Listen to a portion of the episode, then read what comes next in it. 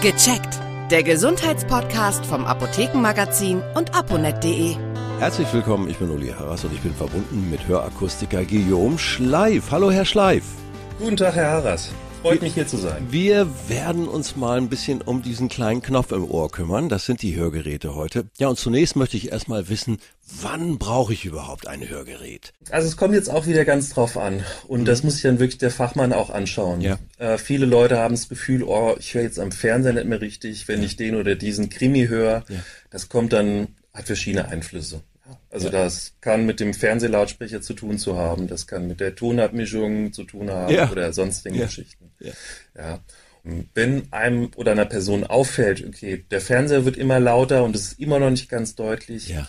Und wenn man in Gesellschaft ist, fällt einem das Hören auch schwer. Mhm. Oder man ist am Abend einfach fertig, weil man sich so angestrengt hat mit dem Hören. Ja. Ja, das sind Anzeichen auf jeden Fall dafür, dass das Gehör vielleicht nicht mehr ganz so fit ist. Ja. ja.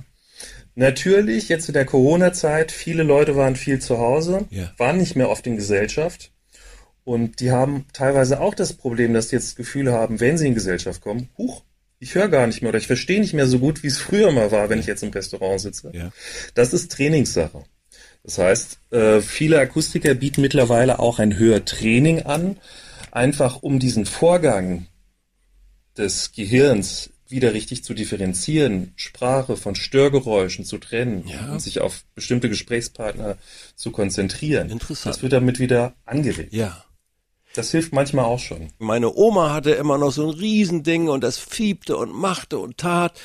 War ein Abenteuer, noch vor ja. zehn Jahren mit den Hörgeräten. Da hat sich eine Menge getan. Erzählen Sie mal, was sich so entwickelt hat. Ja, also es hat sich eine ganze Menge sogar getan.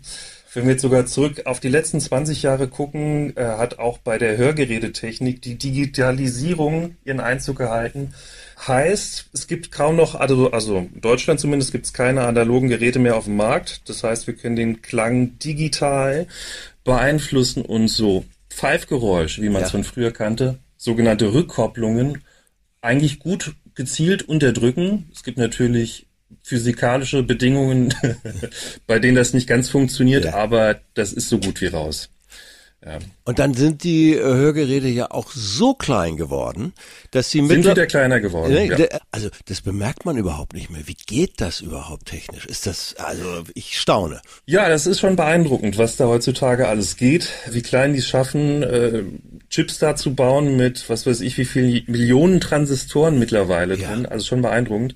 Und der Trick ist aber ganz einfach, so wenig Bauteile wie möglich einzubauen. Mhm. Was natürlich zur Folge hat, wenn Sie jetzt ein ganz kleines Gerät haben, was wirklich im Ohr sitzen soll, ja. können wir nicht mit Akku ausstatten und Sie haben auch keine Anbindung an Bluetooth. Mhm. Das sind heutzutage zwei Sachen, die sich die Leute sehr wünschen, weswegen die Hörgerätehersteller jetzt wieder dahin gehen, Geräte ein bisschen größer zu bauen ja. und vielleicht wie so ein in ihr Kopfhörer aussehen zu lassen, statt wie ein Hörgerät halt. Und äh, das dann halt mit Bluetooth-Anbindung und Akku zu verbauen, so dass man selber keinen Batteriewechsel mehr hat. Und äh, wie geht das jetzt mit Bluetooth? Äh, erklären Sie das mal, das finde ich ja faszinierend. Also Sie können Ihr Hörgerät auf Bluetooth schalten und dann können Sie auch gleichzeitig die Dinge, die man so im Smartphone oder auf dem Fernseher sieht oder auf dem Computer sieht, kann man da gleichzeitig übertragen? Ja, bis zu einem bestimmten Grad. Es kommt Aha. natürlich immer drauf an, ja, also erstmal, was für ein Smartphone-Hersteller das ist. Ja. ja. Die haben unterschiedliche Bluetooth-Protokolle. Und da wird's jetzt ein bisschen diffizil, weil auch von Hörgerätehersteller zu Hersteller ist das auch wieder ein bisschen unterschiedlich. Sie haben in der Regel immer die Bedienung des Hörgerätes, das heißt ähm, Lautstärkeeinstellungen, ja, ja. Stummschalten, Programmwechsel für unterschiedliche Situationen. Wahnsinn. Ähm, können Sie in der Regel fast immer machen. Was immer mehr dazu kommt, ist halt das sogenannte Streamen. Das mhm. heißt, äh, Audiodateien, Telefonate auf die Hörgeräte direkt zu übertragen. Was natürlich eine tolle Sache ist für schwerhörige Menschen, weil mit beiden Ohren gleichzeitig zu telefonieren ist um ein Vielfaches besser. Ja. Ja. Gerade in der geräuschvollen Umgebung. Ja. Und das geht mittlerweile. Also, ganz gut. Das war so ein kleiner Überblick über all das, was sich technisch getan hat. Und wir wollen ja. uns ein bisschen unterhalten über die Pflege dieser Hörgeräte. Welche Hörgeräte sind denn eigentlich pflegeleicht aus Ihrer Sicht? So sind erstmal keine Hörgeräte unpflegeleicht.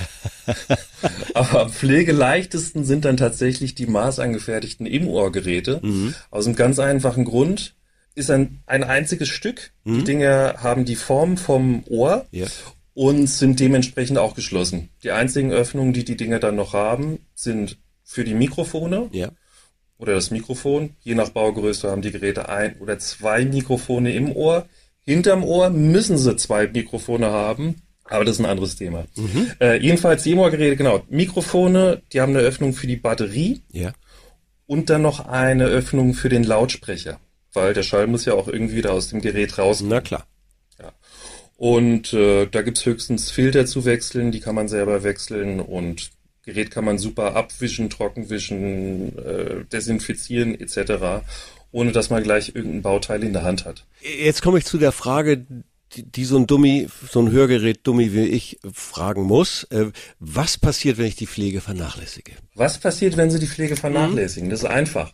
Also es kommt natürlich immer ganz auf den Menschen drauf an je nachdem, was für eine Art Schweiß der Mensch hat. Es mhm. gibt Leute, die haben sehr aggressiven Schweiß zum Beispiel, setzen sich gerne auf äh, Filtern von Mikrofonen oder Lautsprechern ab, verstopfen das Ganze und wenn so ein Hörgerät verstopft ist, dann hört man nichts. Ja, kommt nichts rein, klar. geht nichts raus. Ja. Ist wie beim Menschen auch. Ja. Und dann ist es halt so, dass dann muss das halt gereinigt werden das kann man dann selber machen durch einen Filterwechsel, mhm. der heutzutage auch äh, kein Problem mehr ist. Also kann man, kann ich jedem Kunden, konnte ich bis jetzt jedem Kunden beibringen, egal in welchem Alter. Ja. Gut, wenn man das dann weiter vernachlässigt, es gibt natürlich Leute, die tragen die Hörgeräte trotzdem weiter, auch wenn sie nicht besser damit hören. Ja. Dann geht es halt so weit, dass sich die, äh, dass die Technik irgendwann angegriffen wird. Oh. Ja. Gerade das Problem Salz, also alles, was halt im Schweiß halt drin ist, ja greift die Technik ganz gern an. Das ist immer noch das größte Problem, weswegen Hörgeräte überhaupt kaputt gehen, ist Feuchtigkeit. Hm. Das heißt, einmal müssen wir die Geräte so gut es geht immer trocknen. Das heißt, abends, wenn man die Geräte aus den Ohren zieht, würde ich immer empfehlen, die einmal mit äh, ein bisschen Desinfektionsmittel, Hörgeräte-Desinfektionsmittel nass abzuwischen, mhm. dann trocken zu machen. Und dann gibt es noch Trockendosen, ähm, wo man die Geräte in der Nacht dann reinlegen kann, um die halt auszutrocknen. Das beantwortete meine nächste Frage, die ich auf dem Zettel hatte. Was muss ich täglich beachten? Entschuldigung. Nö, macht doch gar nichts. Ist doch richtig. Ist doch gut so. Welche Pflege darüber hinaus ist sinnvoll? Trocknen, wie gesagt, ist das A und O von Hörgeräten. Ja. Dann natürlich, ich habe parat immer noch eine weiche oder mittelharte Zahnbürste, mhm. um Zehum, also Ohrschmalzrückstände optimal zu entfernen. Dann habe ich eigentlich immer noch ganz gern Ersatzfilter für die Lautsprecher parat, ja. Ja. Für den Fall, dass ich, dass es mal zu ist, man ist unterwegs, kann man selber einfach als Träger auch noch was machen. Ja. ja. Da gibt's auch, wie gesagt, ich bringe es meinen Kunden immer bei. Ja. Es gibt Videoanleitungen im Internet, die man dazu finden kann. Bedienungsanleitungen bei den Filtern selber, also es ist eine ganz einfache Geschichte. Also wann muss ich aber dann doch zu Ihnen, zum Fachmann? Ja, wenn man selber nichts mehr machen kann, wenn man mhm. das Gefühl hat, man hört nicht richtig und man muss mal. Ansonsten empfehle ich meinen Kunden eigentlich immer alle drei bis sechs Monate vorbeizukommen, ja.